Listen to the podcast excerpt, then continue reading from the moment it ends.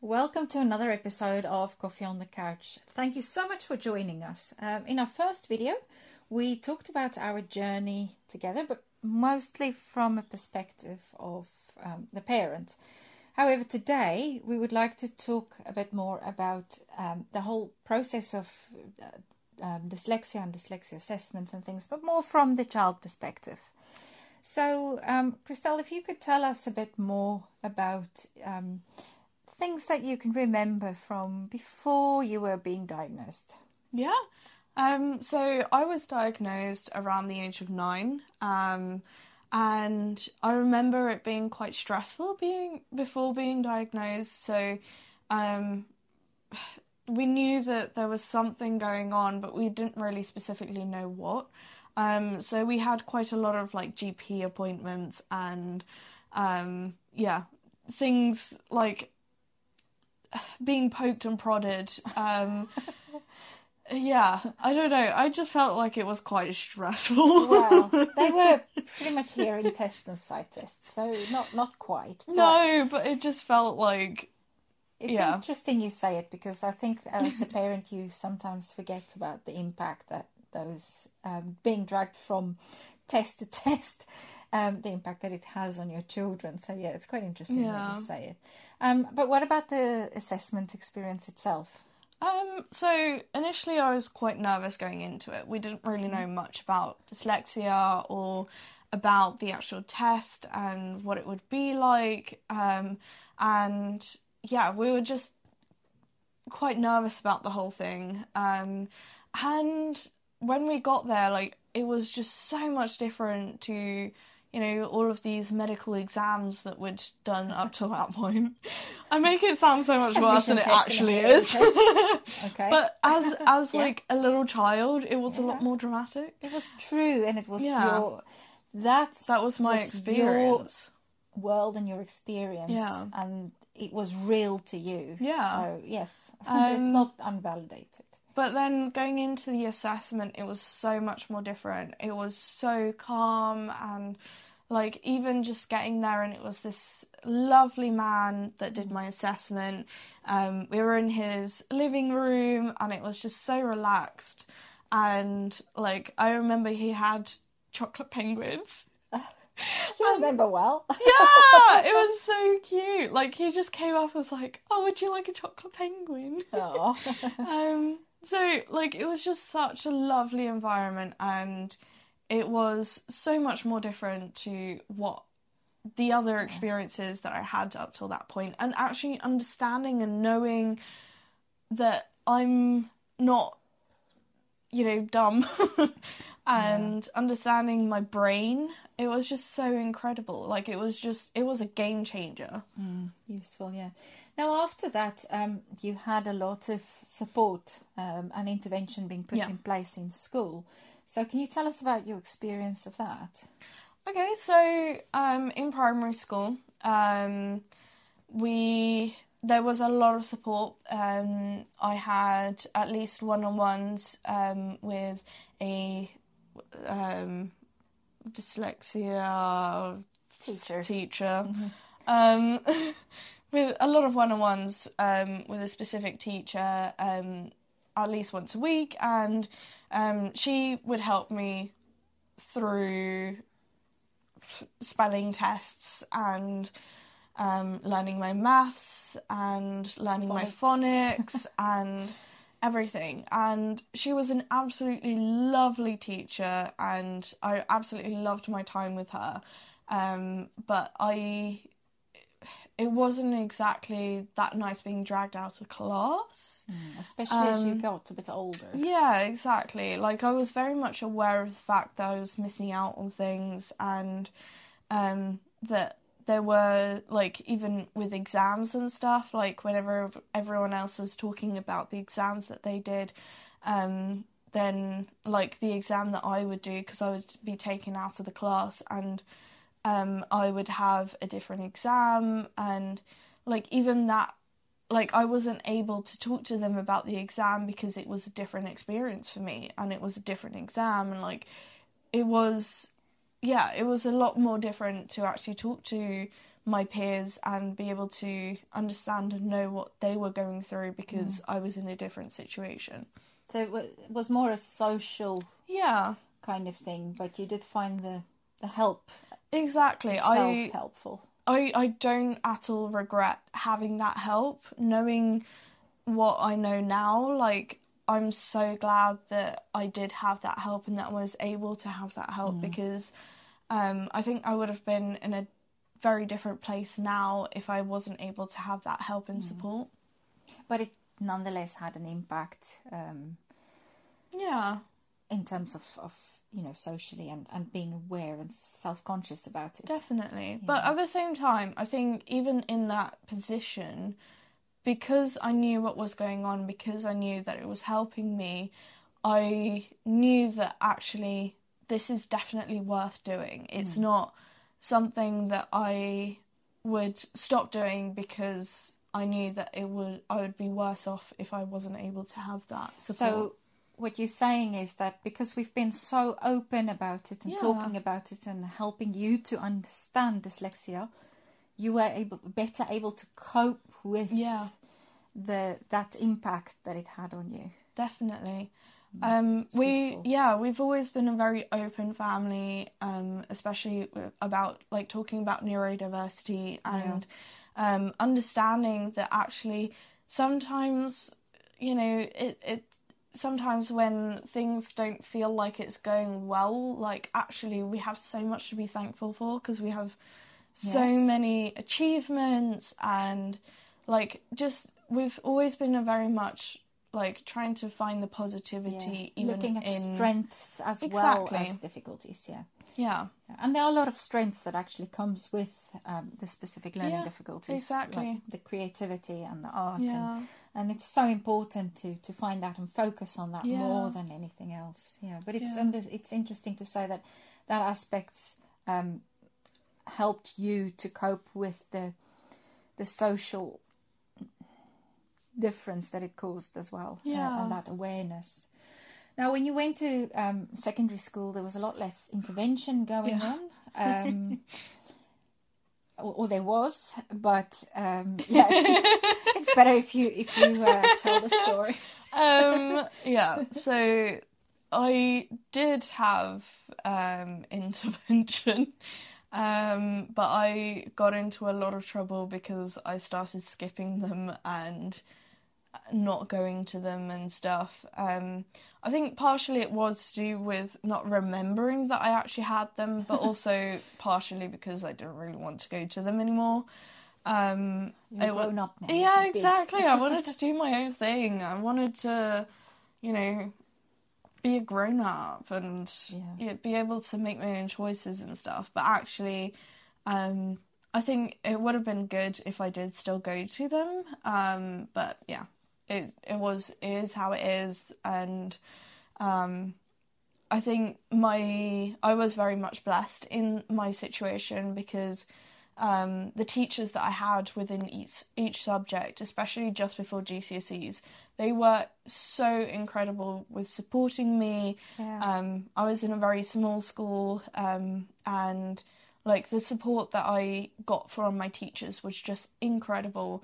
Um, so even though I didn't necessarily have those study skills, support, and everything anymore, the teachers supported me so well that actually it Mm-hmm. wasn't Some of them wa- yeah. especially went for training so that they can support Exactly. You. Yeah. Yeah, but that's why it's so important, especially choosing a secondary school. I know it's such a difficult time um, as a parent, knowing that you know there's this massive jump between primary school and secondary school, and like everyone talks about it and everything. But choosing the right school that is able to support your child, especially during GCSEs, um, because um, I, like I'm, I'm sure this is something that we will talk about, but like during my accessibility time as well, like that was the support that I got from my teachers was absolutely crucial for me to be able to get to a point of being able to pass my GCSEs and actually do quite well.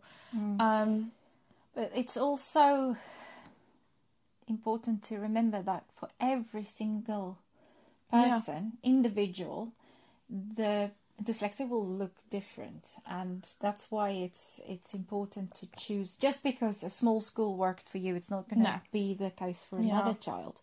Um, another child might thrive in a in a bigger school, um, but it also depends on the kind of support um, uh, the- the school has available. So, in Yeah. making the choice for secondary, it's so important that you speak to the school uh, um, about But also speak to the the child. That's it. The child's voice is Yeah. so important in this because in the end, it's them that needs to go through it. Yeah.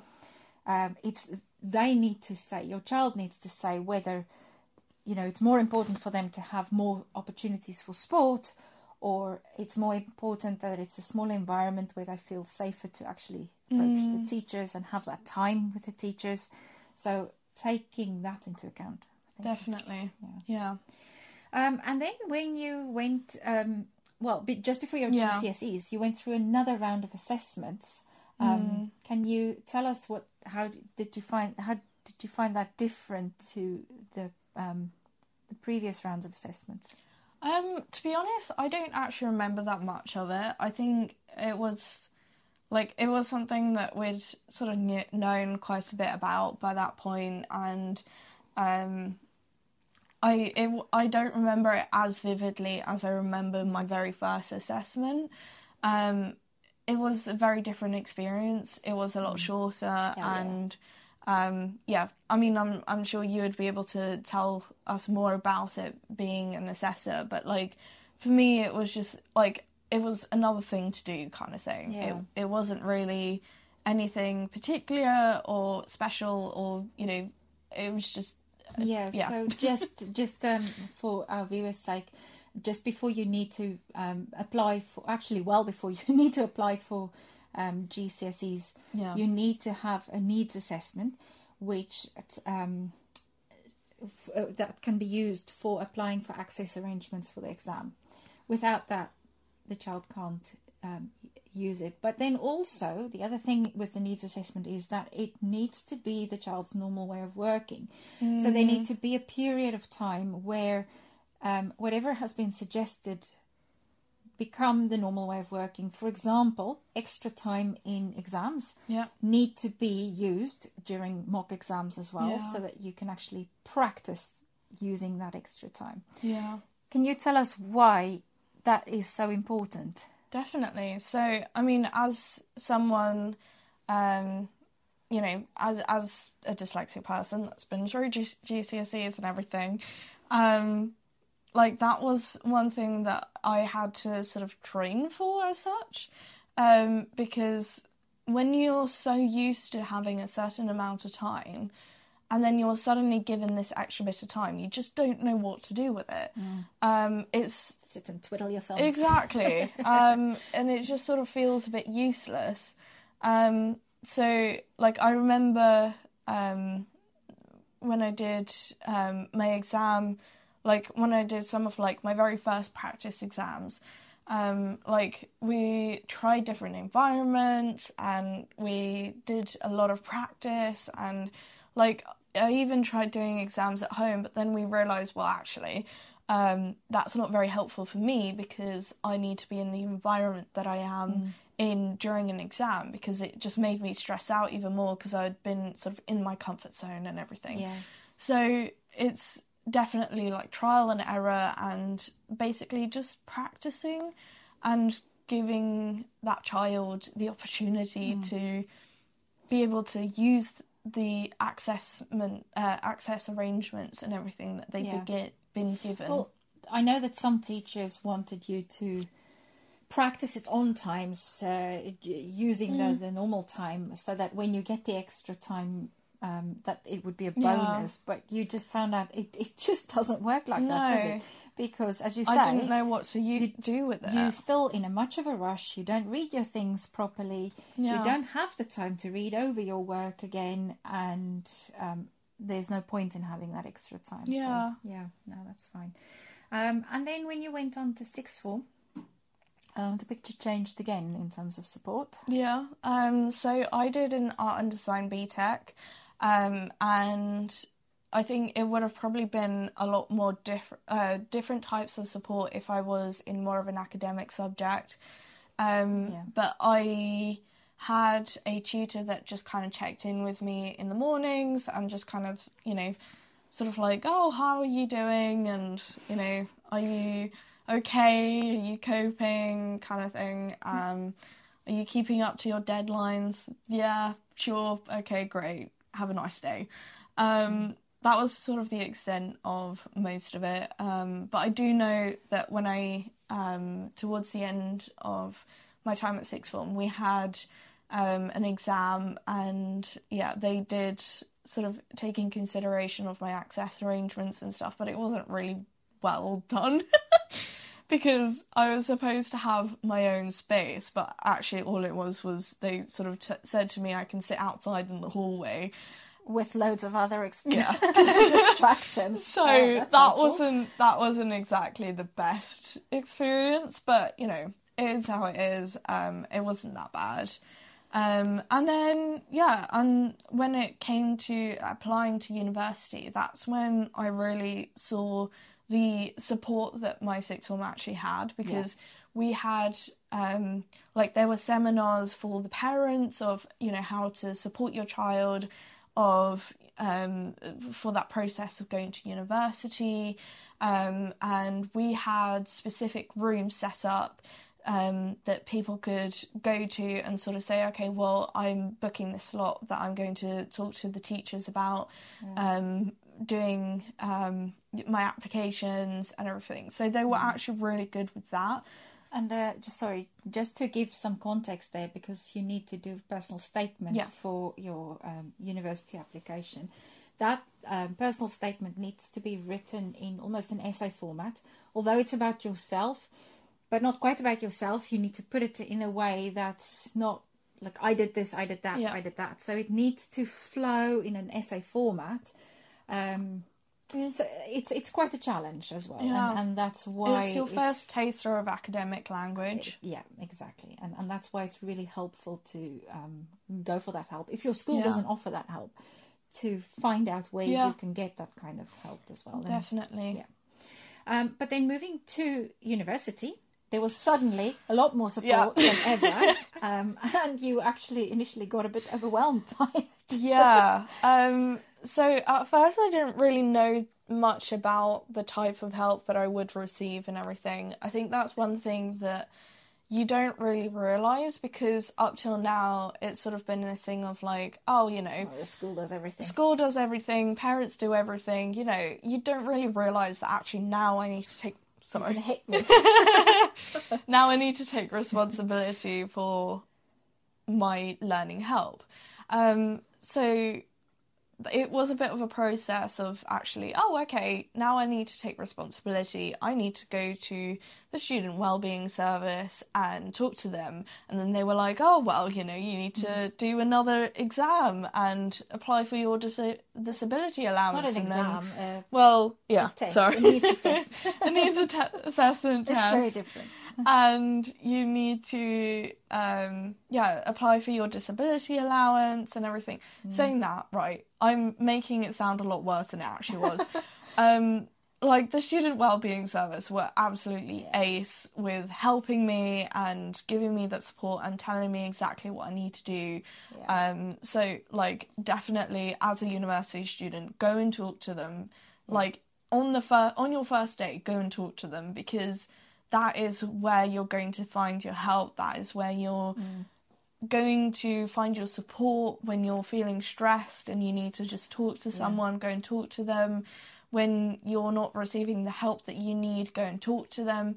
Because even if it like they have the ability to go and talk to your tutors i mean obviously with your permission they have the ability to go and talk to your tutors and sort of say to them look um, this student is struggling a little bit. Can you maybe just help them in this way? And so like i mean obviously they don't have to um, but just being able to have that support as um, a dyslexic individual especially if you move away from home because then you know you don't necessarily have the support of your parents anymore. So it's definitely worth talking to them. Um, but yeah when i applied for had all of my applications and everything done the um, tutor that I was put with um, I didn't really click very well with. and then I felt too bad to sort of say to her, look, can I swap with someone else? Um, but then, yeah, ended up basically getting my mum to help me with most of But- it. But But It's learned not- from yeah. some of those mistakes. Definitely. Like rejecting I- the support and, and stuff. Yeah. You, you've learned some valuable lessons from that. So, I I wish that I didn't reject the support as much as I did It- because yeah. even though you want to feel like some you know you want to feel independent you want to feel like you have everything put together but as a dyslexic person it is so important to prioritize and to stay you know keep make sure that you're planning everything and keeping up to date with everything that you need to do and it's so overwhelming and stressful if you don't have the right support and help That's the thing, because part of the difficulty is actually uh, the the working memory problem and the you know sometimes some Yeah. of the executive functions that um, makes it more difficult for you to do that planning and organization by yourself. yeah Your brain tells you that I'm in- intellectual enough, I'm clever enough, I can do this. I got into Yeah. university for all this. work." Exactly. I'm a So, grown yes, up. you are. You are a grown Yeah. up. You are um, able enough. You're not stupid in any way. But um, the reality of it is that there is a difficulty. There is a barrier. Yeah. And doing that planning and organization means that you may not always have the best approach, the most time effective approach, Yeah. and the best approach to organization. Yeah. But having that support just gives you also like it, it just helps you for the process of what happens after university mm. as well because it, it allows you to realize okay well you know this is what i struggle with so that Yeah. means that you can then go and talk to your boss and be like okay well i just need someone to proofread my emails can you just like can someone proofread read my emails so that um, I don't have silly mistakes in my emails.